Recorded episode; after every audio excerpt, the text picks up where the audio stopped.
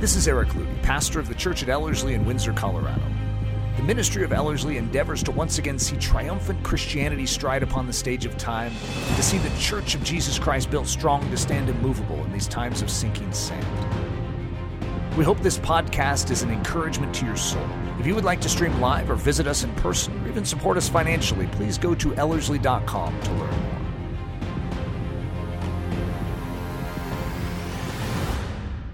So I've already forewarned those of you that are present that this is a message that has to do with laborers and raising up more laborers. And it's there was a series I gave this past fall called Daring to Do as Stanley Dale. And as I was prepping this week and just sort of prayerful about how I should approach this Sunday, I had this one thought that was captured in one of the messages in that series, and that message was called The Stand-In. And there's a story in it that I am going to utilize here, so I'm actually going to excavate a certain portion of that message and stick it in this one, just because it's always been a very, very significant part of my life and even my thinking. And it's interesting how stories can do that, but there's a character in that storyline of, it's in a book that Don Richardson wrote called Lords of the Earth, and it's about a man. It's about multiple people, but very specifically Stanley Albert Dale. And so the series that I gave this last fall is Daring to Do as Stanley Dale, so it's a dead giveaway that it has something to do with this book, right? And there's a character in that storyline that most people just don't know. They don't know the name Costas Macris because that was his role. His role was to do something extraordinary and be unknown in the process. And it's only the writer of the book, Don Richardson, that's going to point that out. He's like, by the way, don't overlook this, because even though we're writing a story about Stanley Dale, there is one man here that basically laid down his life and risked everything, even though he knew that he would get no credit for it. And there is something about that role that is very, very important, I think, for all of us to have as almost a job description that passes in front of us, and that God says, would you take that job? And, you know, the name of this message is The Job Nobody Wants. And that's has a double meaning to it, because it's going to start with the premise that in the earthly sense, nobody wants this job, because it's the unseen job, it's the hidden job, it's the obscure job, and we all want the job that gives us honor, that gives us significance. In fact, it would be said that for men, if you've ever heard it sort of broken down, it's like men, one of the things that drives us is the craving of significance. We want to know that our life counts. And it's interesting because that speaks a language to all of us, even when I say that. It's like, yeah, that's true. I want my life to count. And yet when you come to Christ, God says, I can solve that for you. If you believe in me, your life counts. It's like you are matching your purpose. Everything that you were created for is discovered. And then the first thing he seems to ask for is that we give up that craving of earthly significance so that we can have significance in him. And that's a unique tension that we as men face. It's like to give that up. But that's like so important to me, which is why he must touch it, because giving that up actually unlocks the ability within us to serve him the way he designed us to serve him. So the job nobody wants. When you come to Christ, God is asking if we would become a nobody. And that's a hard one to consider, because it's not that you really are a nobody. You're a somebody in heaven. But down here, you ever notice that there is a desire to have the world know your name? I mean, think about the generation we're in. The social media generation is all about being known and having your face in front of people. And yet to become a nobody, what would that mean? Well, I don't think it means that you have no value. It's the opposite. His shed blood shows value to you. It's that you are not craving or itching to have everyone repeat your name. I remember my sister making a statement that truly the picture of someone being anointed by God is that when they have encountered your life and when they, when you listen to them, you see them. When they leave, you may forget their name, but you know Jesus better. That the final taste in your mouth or in your soul when they leave or depart from your presence is Jesus, not themselves. And that's becoming a nobody. And obviously, we're all very impressed with this nobody because that's an amazing work that they just did. However, you can understand it in the human sense, that's a huge risk. Because if no one remembers my name, what about my fame? What about my reputation? What about, you know, when I leave, when I die, will anyone remember me? Will there be any buildings with my name on it? Any highways that are named after me? You see, a nobody gives all that up. And so the second meaning of the title is the job nobody wants. Well, that's us. This is a job we want because we're the nobody. And this is the dream job of every Christian. And so that's the irony, is the job that in the earthly sense nobody wants is the job we actually do want. Have you ever had that moment in your life where you recognize that your thinking has become rather weird compared to what it used to be? You know, Jesus Christ has been working on you, and you begin to realize your conclusions are very different than they used to be. And the things that you once said I would never do, now suddenly you want to do. Okay, that's strange. I don't know if you've ever heard my short list. You know, I didn't want to be a teacher. I didn't want to be a missionary. I didn't want to be a pastor. And so it's like, how you doing on your list there, Eric? But it's interesting because it's not like you should feel sorry for me, like, oh yeah, there's, you know, another fallout from falling for Jesus. You know, it's like, yeah, that's what happens to you. No, don't feel sorry for me. I love what I do. You see, God has brought me into my true design, and sometimes you have to wonder if the reason you have such antagonism towards certain directions of life is because it's part of your design spiritually, and there's another factor in your life that is laboring to counteract that. But I find tremendous fulfillment in going against the grain that used to be there in my life. The job nobody wants. So one of the things that we struggle with in modern Christianity, I'm not saying this wasn't a struggle in previous generations of Christianity, but it's knowing how to handle the Holy Spirit.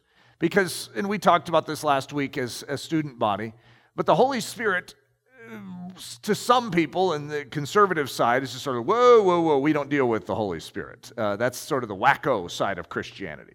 Well, the Holy Spirit is God, and so you need to be watchful how you handle the Holy Spirit, right? But then some churches will make the Holy Spirit the center because they see a problem over here where the Holy Spirit's being ignored. I told you about the church in Michigan that can't even say the words the Holy Spirit, so they have the Trinity as the Father, the Son, and the Holy Bible. And it's like we can't even mention the Holy Spirit lest we become weird.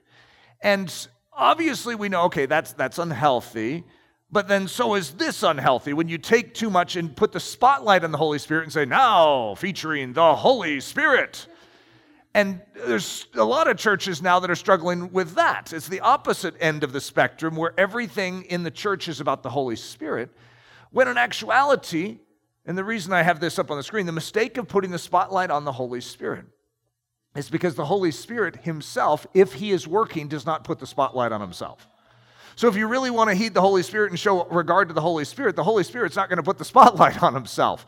What does the Holy Spirit do? He puts the spotlight on Jesus Christ.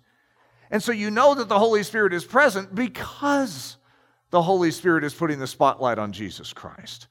And so now, here's what can happen. This is an interesting phenomenon, is we can feel an ache, almost like sorry for the Holy Spirit. It's like, that's sort of unfair for the Holy Spirit that he can't put the spotlight on himself, that he needs to put it on Jesus. And why is that we have that little stirring inside of us? It's because we realize subtly that what we're saying of the Holy Spirit in that statement is the very thing that God is saying to us, that it's really not about us, and that truly if we're Christians, the spotlight shouldn't land here. The spotlight is supposed to land on Jesus Christ. And how are we supposed to learn that? By the indwelling of the Holy Spirit, who is not putting the spotlight on himself, but on Jesus. And so when Christianity begins to come into alignment, when we begin to gain that right physiological balance spiritually, spiritual physiology, then our life is not the center. The center of our life is Jesus. The spotlight doesn't come here, and if the spotlight wants to come here, we nudge it where it's supposed to go. We nudge it towards Jesus Christ, the same thing the Holy Spirit has taught us to do, because that's what he does for a living. So look at John 16:13. When he, the Spirit of truth, has come, he will guide you into all truth, for he will not speak of his own authority, but whatever he hears, he will speak. So it's the Spirit of truth. We know that the truth is Jesus Christ. And he will guide you into all truth. We know that the truth is Jesus Christ. The Holy Spirit is guiding us into the fullness of Jesus Christ. So the mistake of putting the spotlight on the Christian. We have grown up in a version of Christianity which is a spotlight-driven Christianity. And there's a celebrityism. We understand celebrityism in the world, but how did it get into Christianity? Isn't that an irony?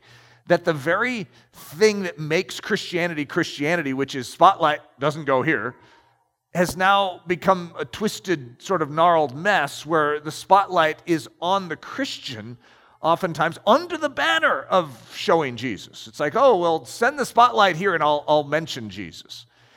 And so it's a distortion that has disturbed many of us where we don't quite understand how we're supposed to live out our life. So when I say that we're supposed to become a nobody, that doesn't quite translate in the modern era of Christianity.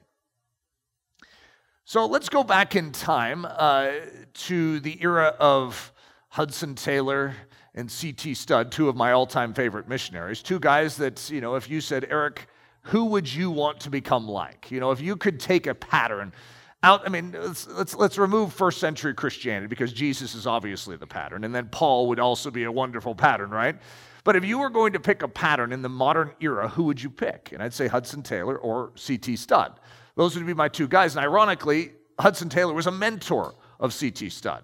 So Hudson Taylor came back on furlough to bring and recruit young missionaries to China, and who did he get? C.T. Studd. And C.T. Studd went over with Hudson Taylor to China. And so this is C.T. Studd. C.T. Studd is going to term this idea of Christianity that when you come to Christ, to serve Christ, you become one of Christ's etceteras. And I'm going to just read some good C.T. Studd stuff here, verbiage, and I think you guys will enjoy it. Oops, I forgot to take out that. That's from last week's sermon, by the way. You didn't see that.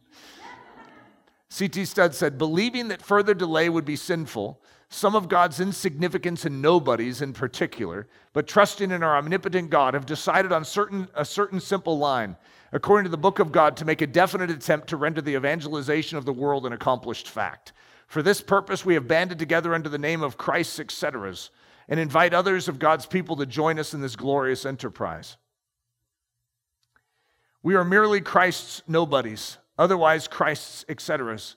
We rejoice in and thank God for the good work being carried on in the already occupied lands of God's regular forces. We seek to attack and win to Christ only those parts of the devil's empire which are beyond the extremist outposts of the regular army of God. So he created a code for his etceteras, and it's very interesting to just recognize how he was training these missionaries to go and how they were to think. So here's the code. I'll let you guys at least take a peek in at it. The head, the commander, the director of this mission is the triune God. David selected 5 smooth stones from the brook to polish off Goliath. We therefore have selected the following 5 to be the basis of our operations, to which everyone who joins must adhere. So there's 5 things that you must adhere to if you're going to be one of Christ's etceteras. Here they are. Number 1, absolute faith in the deity of each person of the Trinity. Number 2, absolute belief in the full inspiration of the Old and New Testament Scriptures. Number 3, vow to know and to preach none other save Jesus Christ and Him crucified. Number 4, obedience to Christ's commands to love all who love the Lord Jesus sincerely without respect of persons and to love all men. And 5, absolute faith in the will, power, and providence of God to meet our every need in His service. Now, you could say, oh, of course I agree with that. Well, that meant, as this next slide will show you, that they couldn't mention their needs to anyone. They had to mention them to God. So they couldn't ask for money. They had to pray and let God supply it. It led to some amazing stories. The funds for this work shall be sought from God only. Nobody else shall ever be asked for either a donation or subscription. No collection for etc. work shall be taken up at any meeting held or recognized by this brotherhood. If we seek first the kingdom of God and his righteousness, we have the word of Christ that God will supply our needs. If we degenerate into seeking anything else, the sooner we cease to exist, the better for ourselves, for the world, and for the cause of Christ. Whew, these guys are serious. They meant it, and they turned the world upside down. In other words, one of the greatest is the reformation of missions in that day. It changed the way that it worked, and it impacted countless tens of thousands. A stand-in. So this is the concept I want to build on, which is when I bring up the idea of being a nobody and insignificant and et cetera, I get it, that it's not attractive to our soul. There's something in us that wages war against such a notion, and I'm not wanting to infer the diminishment of value of anyone here. However, for us to accept the call of God means to accept the fact that we are picking up our cross and following him, that we are saying adios to a previous life, to a previous priority system.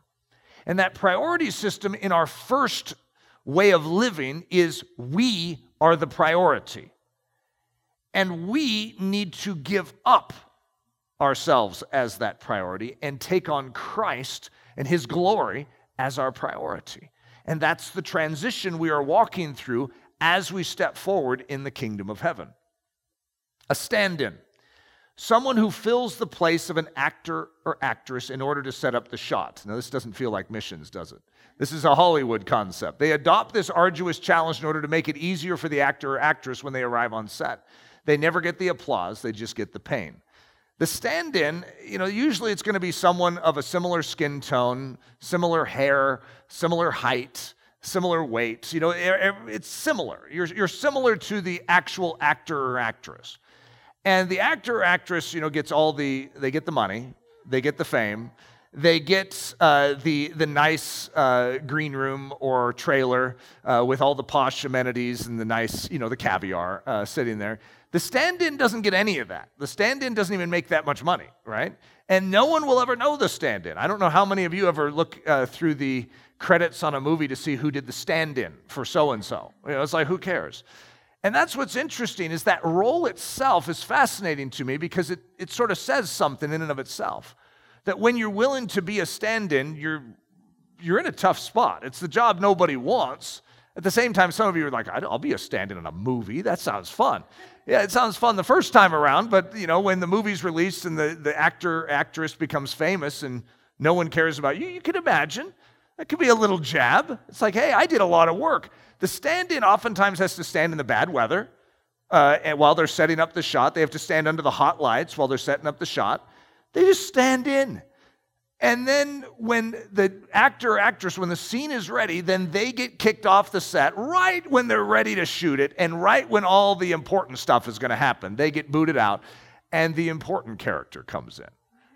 And you could just imagine that would be a little difficult, right? And so that's why I've always been impressed with this role. Self-fulfillment versus God-fulfillment. So there's twos, and in the kingdom of heaven, you're either in Adam or in Christ. And when you're in Adam, it's all about self. And your craving is to fulfill self. And so many of you can recognize this because this isn't far removed. Even though you've believed in Christ, there is a craving that can very easily awaken within us for our own self-satisfaction. And yet one of the things that God is desiring to do via his Spirit is to shift this pattern in us where we no longer are about self-fulfillment, we're about God-fulfillment. And this is a transition. When you are about God fulfillment, it changes everything. Matthew 16:25, and you'll notice that there's also four other renditions of this scripture. I mean, so in other words, it's not a small thing in the New Testament. For whosoever will save his life shall lose it, and whosoever will lose his life for my sake shall find it. So when you hold on to your life and you seek your own fulfillment over in your station one, your Adam station, ironically, you lose your life. By holding on to it, it doesn't actually help you keep it. You actually lose it by holding on to it. But when you give up your life, When you pick up your cross and follow him, which is the symbol of giving up your life. I don't know what you think a cross is going to do to you, but it's supposed to slay you. It is not supposed to keep you around and coddle you and comfort you.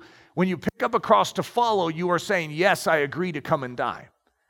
And when you do that, when you exit this first zone of your life, this self-fulfillment zone, and you come to follow Jesus Christ, this fulfillment center shifts, where suddenly you find satisfaction in the glory of God.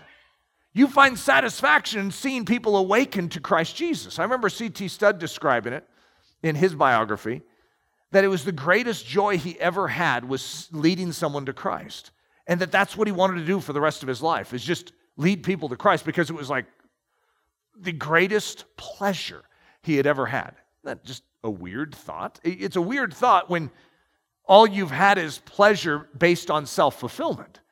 But when you begin to recognize that God wants to reinvent you, he wants to change the way you think and act and live, and to welcome this into your life, it's sort of like Psalm 37:4, delight yourself in the Lord, and he will give you the desires of your heart.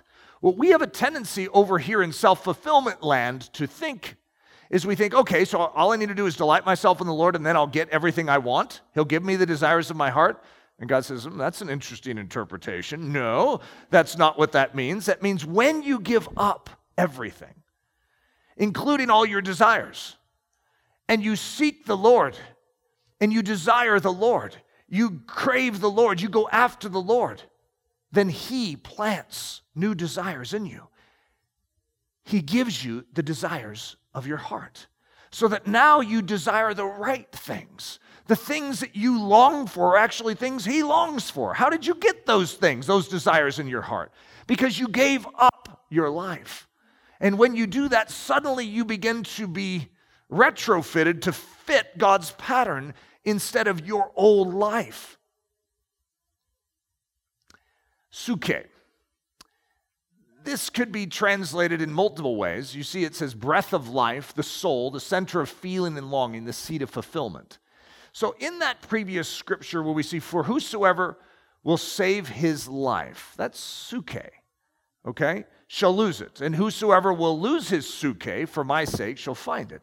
So if you were to swap out any of these kinds of concepts there, the breath of life, so that's why it's oftentimes considered life. Anyone who will give up his life will save it. And the center of feeling and longing, isn't that an interesting interpretation for it? That if you were to say, let's go back to the scripture and put that in. Whosoever will save his center of feelings and longings will lose it. And whosoever will lose that center of feelings and longings and forsake it will actually find it fulfilled. But then here's one that I think is really interesting as far as being able to process and being able to truly define this, the seat of fulfillment.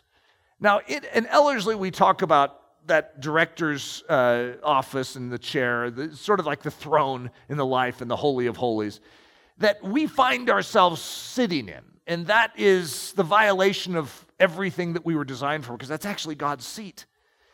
And we think that by sitting in it, we will find fulfillment, when in actuality, what we find is death and destruction. But when we give up the seat of fulfillment and allow Jesus Christ to sit in it, we find our true design. We find fulfillment truly the way we were designed to find it, as opposed to the way the devil has conned us to find it. So introducing Stanley Dale's stand-in, Costas Macris, the epitome of a great missionary. This guy, he's just the real deal. And I remember after I read this in Lords of the Earth the first time, I tried to find out more about him. And I didn't find a lot, which I guess fits the storyline fairly well. I think he was a lifelong missionary, and he started another thing, but he's from Greece. And I think he eventually moved back to Greece, but he's in Papua New Guinea for this. He has a heart for the lost and the unreached people groups of the earth. And he's going to start by basically being a stand-in missionary, which is probably, it's hard to be a missionary. And it's really hard to be a missionary to Papua New Guinea. And it's dangerous in every regard. The landscape is dangerous. The territory, I mean, like wild beasts, like long, big, thick snakes, sago thorns, 6 inches long, cliff faces all over the place. One wrong step and you go into the river below, which is, you know, rushing and will kill you in a second. I mean, this is a dangerous territory, not to mention the people. The people are not to say ungodly is an understatement, okay? It's sort of like they're filled with demons. They are cannibals, and they want to kill you and then eat you, okay? That's not a good starting point for any missionary, right? So it's hard being a missionary. To come into this environment is to give up your life. But then to be a stand-in missionary, where they need to take a break for, say, a month, and you come in, or they need to take a break for a season, 6 months. In the long run, it's the missionary that started it and finished it that gets the credit. And if you're a stand-in, you get all the trials and none of the notoriety. And so, welcome to the life of Costas Macris. And so when I say the epitome of a great missionary, that's the way I think about him. I have a very high regard for this man. So there's Costas with his wife, and I can't remember his wife's name just off the top of my head. But I like the guy. Don't you sort of like him just looking at him? It's like, I've already told you that he's a great missionary, but even the picture is like, yeah, I like that guy. So John the Baptist is a stand-in. He's called the friend of the bridegroom. In fact, that is what a stand-in is the friend of the bridegroom in the Jewish culture would be the man who, you know, so say I have proposed to Leslie and then I need to go away to prepare a place. Well, then I have a stand-in who's going to be my trusted friend, who then is going to care for my soon-to-be wife. Or as some would say, they already entered into some kind of covenantal thing, so that was his wife. He was just going to come back and get her, you know, however that is interpreted. However, the concept being, I am going to entrust her to him. And the reason I entrust her to him is I believe he's trustworthy. And I believe he will care for her the way I would. But he doesn't get any of the benefits of marriage. He just has to give up his life to preserve her. Isn't that an interesting role? And it's called the friend of the bridegroom. And I could say, introducing John the Baptist. John the Baptist even calls himself a friend of the bridegroom. I mean, it's not just me calling him that. He calls himself that. And therefore, you understand the term, when Jesus comes, what does John need to do? He needs to decrease that Christ would increase. And that's the role of the friend of the bridegroom. The friend of the bridegroom isn't the one to draw attention to himself. No. Don't try and woo the heart of the bride. No. That's not your role. Your role is to decrease when he comes so that he could have his bride. I don't know if you're putting the pieces together, but we are the friend of the bridegroom. In other words, we're not the end. The body, even the body of Christ, this lost and dying world, the job isn't that they see us, it's that they see him. Our job is to decrease, that Jesus would increase in this earth. Our job isn't to be famous, to be known, to be loved and cared for by this world or even by the church. It's that we would cause him to be, that he would be known, he would be loved, and he would be cared for. We're not looking for the worship. We want to steer the worship right where it belongs. John 3, 28 through 30, you yourselves bear me witness, says John, that I said, I am not the Christ, but I have been sent before him. He who has the bride is the bridegroom, but the friend of the bridegroom who stands and hears him rejoices greatly because of the bridegroom's voice. Therefore, this joy of mine is fulfilled. He must increase, but I must decrease. Matthew 11:11, assuredly I say to you, among those born of women, there has not risen one greater than John the Baptist. But he who is least in the kingdom of heaven is greater than he. So we have a tremendous compliment being paid, this friend of the bridegroom. He's modeling something that is going to be very, very significant to all of us. It's a picture. It's a picture of what the Holy Spirit's role is going to be. It's a picture of what the church's role is going to be unto Christ. The marriage proposal. So when I proposed to Leslie, this is actually one of the things that I remember even articulating, is that I'm a temporary stand-in bridegroom. Isn't that a weird thought? To think of a marriage covenant, I'm still a friend of the bridegroom. The end goal of my wife is actually not me. I'm merely an earthly shadow of the one who is her true bridegroom. Capital B. I'm a lowercase b bridegroom. You know, and I am not that impressive next to that guy, right? And so as a result, even at the beginnings when I was proposing, Leslie, I recognize that I'm just a stand-in. Your true bridegroom is Jesus. The art of standing in, and I'm going to say doing it Costas Macris style. So Don Richardson, and I'm going to quote Don Richardson because he's the author. He was a fellow missionary, for those of you that don't know Don Richardson. He's written some of the greatest missionary books that exist. Lords of the Earth is a fantastic book. Very well written, profound. But he also wrote Peace Child, and he wrote Eternity in Their Hearts. He has other books as well, but those are just like exquisite pieces of work. But Don Richardson has passed away now, but he was a fellow missionary down in Papua New Guinea at this time. And so the reason he's going to find out about this story is because, it was somewhat of a spoiler here, but when Stanley Dale is killed, I know, I just gave away a lot right there, but when he was killed, Don Richardson actually went to investigate as a fellow missionary to find out what's happened. And so he's going to be boots on the ground in the midst of all this drama, and he's going to get to know the story, which he's then going to write down in Lords of the Earth. So he knows the story, and he's going to do a deep study of this whole storyline, Stanley Dale.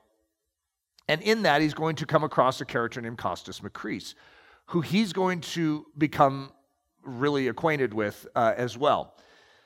It was then that he came, an exuberant young Greek named Costas Macris, a missionary son of an enterprising businessman in Athens.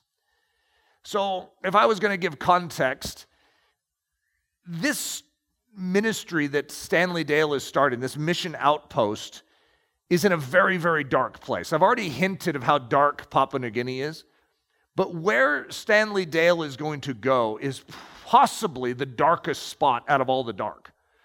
And the people, the Yali is the name of the tribe, that he is going to reach or seek to reach is they call themselves the Lords of the Earth, and they are arrogant and proud and evil, and they're not fans of Stanley Dale, and they feel threatened by him. And Stanley Dale is quite the character. He doesn't care. And in fact, he sort of likes the challenge. And so he plants himself right in the midst of this. And there's a lot of heat and turmoil, even at this time when Stanley Dale has to take a reprieve. I can't even remember the reason why he had to step away, but Costas Macris and his wife are called in. But Costas is going to come first, and he's going to try and set the stage for his wife and son to join them. So Don Richardson continues, as he, speaking of Costas, stepped out of the Cessna into Ninya's muddy airstrip, so Ninya is the location, Costas was not impressed. Earlier, he had enjoyed the 2 years' ministry in the sunny Swart Valley among the cheerful Donny people, the tribe that makes visitors feel like kings and queens since the gospel changed their hearts. But here at Ninya, the people stood back in the shadows, glowering. The aircraft roared down the airstrip and took off for sunnier climes, leaving Costas alone in that tomb-like valley. He walked down to the Dale residence and opened the door with a key that had been given to him. No fires had warmed the house for several weeks, and its dark interior seemed even colder and danker than the weather outside. Costas shivered. The house, he saw at once, was still uncompleted. In the kitchen and a number of other rooms, ceilings had not yet been filled in. Heat from the kitchen stove will quickly escape among the rafters and out through the thin metal roof, leaving the greater part of the house unwarmed, he reasoned. I must put a ceiling over these rooms before I bring Alki. Well, there's his wife's name right there, Alki, and the children here. Then Costas saw the gunny sacks still hanging in some of the doors and lining many of the walls. Stan had replaced a number of them with brown waterproof paper. As Costas watched, cold mist blew in through the cracks in the walls. This will all have to be lined with pandanus bark, he mused.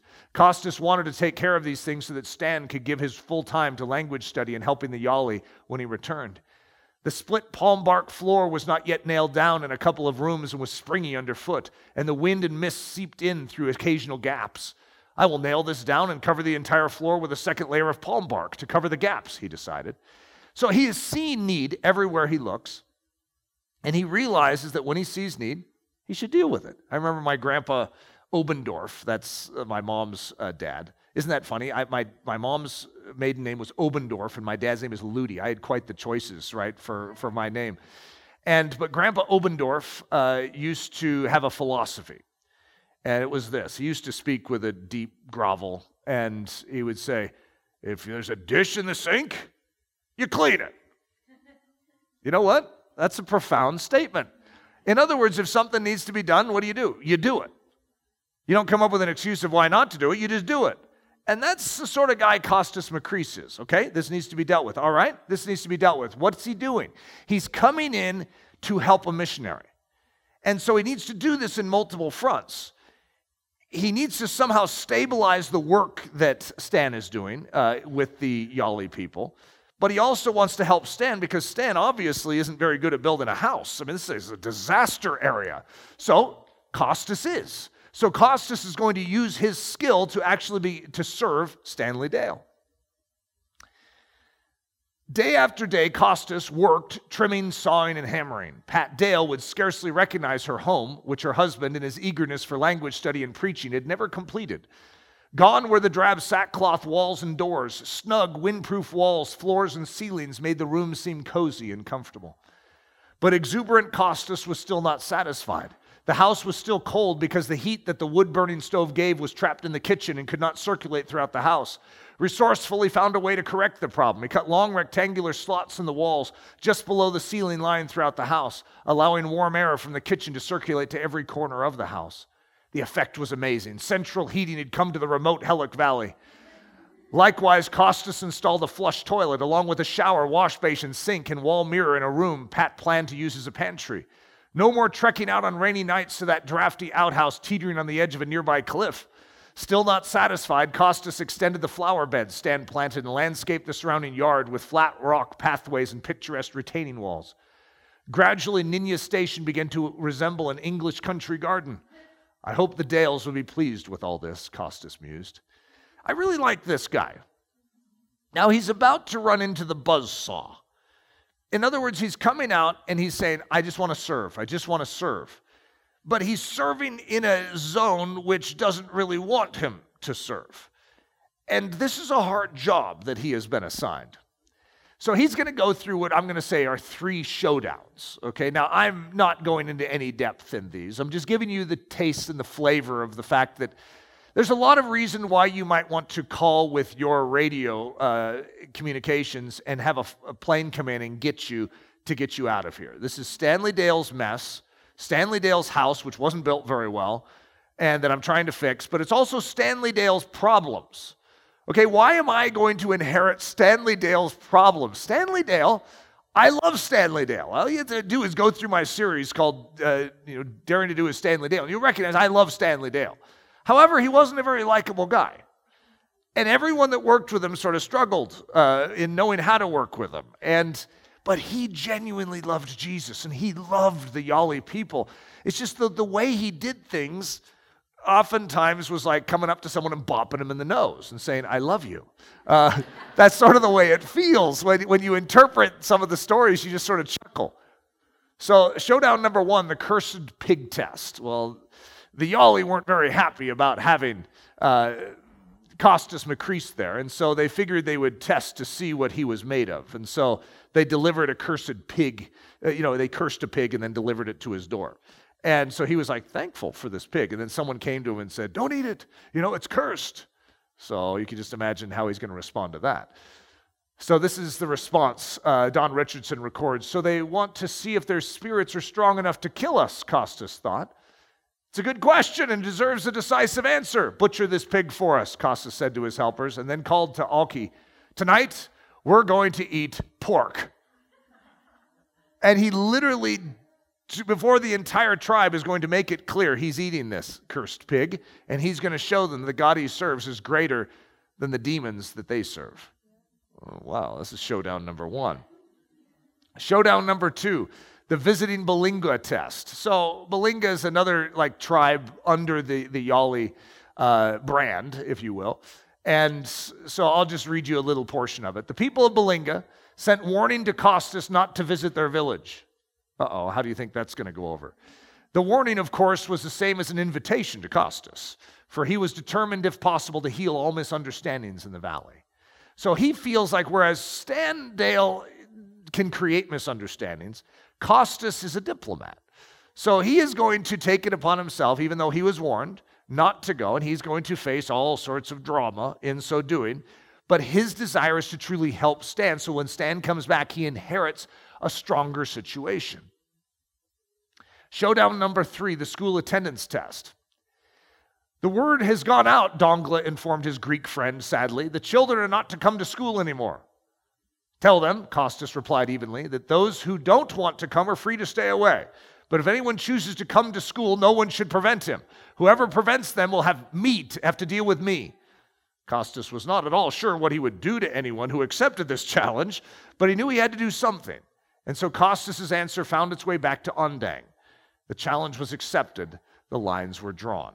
Now, this guy doesn't want a fight. He doesn't want to create any type of drama for himself. He's a stand-in. He's just here for a short season. He wants to help. However, he's also a believer. He's a Christian. And he can't help himself but stand up for Jesus in these situations. Here's a key scene that's going to be big, have a big impact on my life. Next morning, "Why are you crying?" Costas said to little Deli, who huddled cowering in a corner of the school. "My father said they will kill me if I come to school today." "But you chose to come anyway?" Costas said softly. "Yes," Deli sniffled, trembling. "Don't be afraid, Deli," Costas said, putting his arm around the boy's shoulders. "I won't let them kill you." Dongla called Costas outside to the schoolyard. Grimly, he pointed to the ridgeline where angry men from Simivu were milling about, shouting. Luliop joined Dongla and Costas as they studied the scene. "Let's go up and talk to them," Luliop advised optimistically. Costas' brow furrowed. "Me?" he asked himself. "Go up there and face those angry men? A few days ago, I risked my life at Balinga. Must I risk it again today?" Listen to this. Then came the subtle temptation. "I am only a replacement here. In a few months' time, the man who began this work will return and I will leave. The honor for whatever is accomplished here will accrue to him, not to me. So why should I put myself in danger? My own work awaits me in some other valley among a people of a different language. Should I not save myself for that work and be content with a mere holding action in this troublesome Ninya?" Now, I don't know if you've ever had that thought. It has a different words, different replacement words and locations in it. However, the thought itself, the self-preserving thought, because you have a calling. You're not just supposed to waste your best, your strength on someone else's calling, are you? Very interesting test of soul because it measures us. And in this situation, what Costas is going to do has a great impact on me. Then, like a buzzsaw cutting through veneer, the words of Christ came to Costas as to Bruno before him. "If any man gives priority to his own fulfillment, he shall lose it." Now, that's that same scripture we were reading before. And yet, the way it's phrased had a tremendous impact on me. Sometimes you see a scripture, and you see the scripture, and you feel like you know the scripture. And then sometimes you see it rephrased, and it's just what you need. "If any man gives priority to his own fulfillment, he shall lose it." His dark eyes flashing, Costas set his jaw. "I am no mere bystander in this drama," he determined. "While I am here, I am just as responsible to do my best as Stan would be if he were present." We have a job to do, and that's to give up our life, to spend it for Jesus Christ, not to measure it based on accolades and applause and fame and renown and biographies that could be written in the future, but to say, "Spirit of God, what is it that you desire me to do?"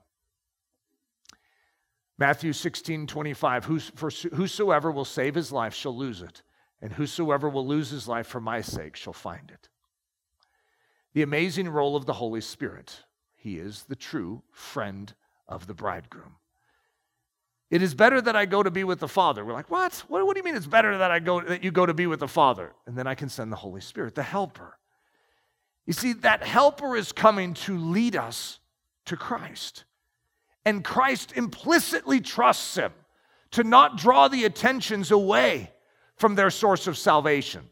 But the Holy Spirit's job is very, very significant. And he is drawing us to Christ. The reason you even know Christ, the reason you even love Christ is because the Holy Spirit has drawn you unto himself, unto Jesus Christ. So we see this. I have a message called The Old Servant, which we will go through in the semester that you guys are in. But this is a little moment in it. Then Rebekah and her maids arose. So there's a servant of Abraham and Isaac that is going to be sent to go get a bride for Isaac. And in this story, you never know the servant's name. But the servant is going to go and get the bride, and then he's going to bring her all the way back. It says, then Rebekah and her maids arose, and they rode on the camels and followed the man. So the servant took Rebekah and departed. Now Isaac came from the way of Beer-lahai-roi, for he dwelt in the south. And Isaac went out to meditate in the field in the evening, and he lifted his eyes and looked, and there the camels were coming. Then Rebekah lifted her eyes, and when she saw Isaac, she dismounted from her camel. For she had said to the servant, who is this man walking in the field to meet us? The servant said, it is my master. So she took a veil and covered herself. And the servant told Isaac all the things that he had done. Then Isaac brought her into his mother Sarah's tent, and he took Rebekah, and she became his wife, and he loved her. So Isaac was comforted after his mother's death. In this story, you have a very clear picture of a father, his name is Abraham, and a son, his name is Isaac, and then an unnamed servant who is laboring to serve the father and the son to bring forth a bride unto Isaac. And what you see in the Old Testament is a beautiful picture of the Holy Spirit, but you also see a beautiful picture of our role. Our job is not to bring the bride to ourselves, but to bring the bride to Isaac. And that is our privilege, our honor. The stand-in, someone willing to suffer, endure privations, and do hard work, even though the impact of that hard work will ultimately be credited to someone else. The incredible work among the Yali. So if you read Lords of the Earth, you're going to see a global story of a changed people group. And it is remarkable. It is. The Yali people are the least likely to be changed by the gospel that you could even pick out. And yet, boom, they're going to be transformed over a period of time. It doesn't happen quickly. And yet in history, if you were to sort of put a name on who is most responsible for that, you would say Stanley Albert Dale. Yay, Stanley. Did you see what Stanley did? Did you see the Yali people were totally changed? You don't hear the name Costas Macris. So who did this amazing thing? Well, we know it was God, but sometimes people's names get associated with things, and it's not Costas Macris. Now, I just changed it from Yali to Sawi. The Sawi people are the ones that Don Richardson is going to change. And if you've ever read Peace Child, you would know that it's Don Richardson and his wife Carol that were the tools that God used to change the Sawi. Extraordinary story, by the way, if you guys ever want to read a wonderful missionary story. And yet, you're not going to be thinking of Costas and what was it? Alki Macris. You don't think about them, right? And yet, listen to this. Don Richardson says, with remarkable selflessness, Costas and Alki volunteered to delay the beginning of their own pioneer ministry for still another year in order that young Sawi babes in Christ might have constant spiritual nurture during the crucial early years of their Christian experience. 1 year later, Carol and I returned from furlough to find, as Stan and Pat had found at Ninya, that more tribesmen knew Christ as Savior. 3 new schools overflowed with hundreds of eager literates. The sick had been faithfully treated. Our own house and yard were greatly improved, and bouquets of flowers welcomed us in every room. We looked around us in awe. Never had we seen the Spirit of Christ more exuberantly displayed than we saw it in dear Costas and Alki. Though they had greatly improved our home, they themselves had lived the year in an even smaller and less convenient structure. Now, when you see that, I don't know what it does inside of you, but it penetrates deeply to say there's something right about this couple. First of all, they're full of joy. In everything they do, they're happy. And in everything they do, they're servant-hearted. In everything they do, they want people to see Jesus. But also, in everything they do, they're willing to give up the applause. And they're willing to serve unnoticed. They're willing to serve in such a way that you and I would never know that they did the serving. Now, the fact that we get a rare peek because of Don Richardson into this, I mean, There's a lot of missionaries in Papua New Guinea that didn't write books. He just happens to have served Stanley Albert Dale and the Richardsons in this way. And who would have guessed that Don Richardson was a great writer that would write a world-famous autobiography and biography that would cause us in this room to actually hear the name Costas Macris? Because that wasn't the reason that Costas and Alki did this. And that's what blesses me. The fact that we get to see their example is beautiful as well. It's interesting, when Stan arrived back and Costas had prepared everything in his house, Stan wasn't very appreciative and tore some things down and didn't like the fact that there was central heating in his house because he felt like a Christian should suffer more. Yeah, it's just like, what I want to do is take Stan off to the side and go, buddy, you've got something very special here. This guy just laid down his life for you. You may want to show a little more appreciation. But that's classic Stan, okay? Stan Dale has a lot of positive qualities. Social interactions wasn't one of them. And yet I still have a very, very high opinion of him. But it's interesting because in the midst of it, there's Costas Macris, and the way he even handled that was with total graciousness. He pours out his life, and even when he did, and it wasn't even appreciated, he still goes and continues to do it. And there's something about that that is very, very precious. There's two ways to live your life. One is for yourself, for your own fulfillment, and it's empty because it will be fleeting. And in the end, you'll have nothing. Or you could give that up, risk letting it go, and go after God's fulfillment.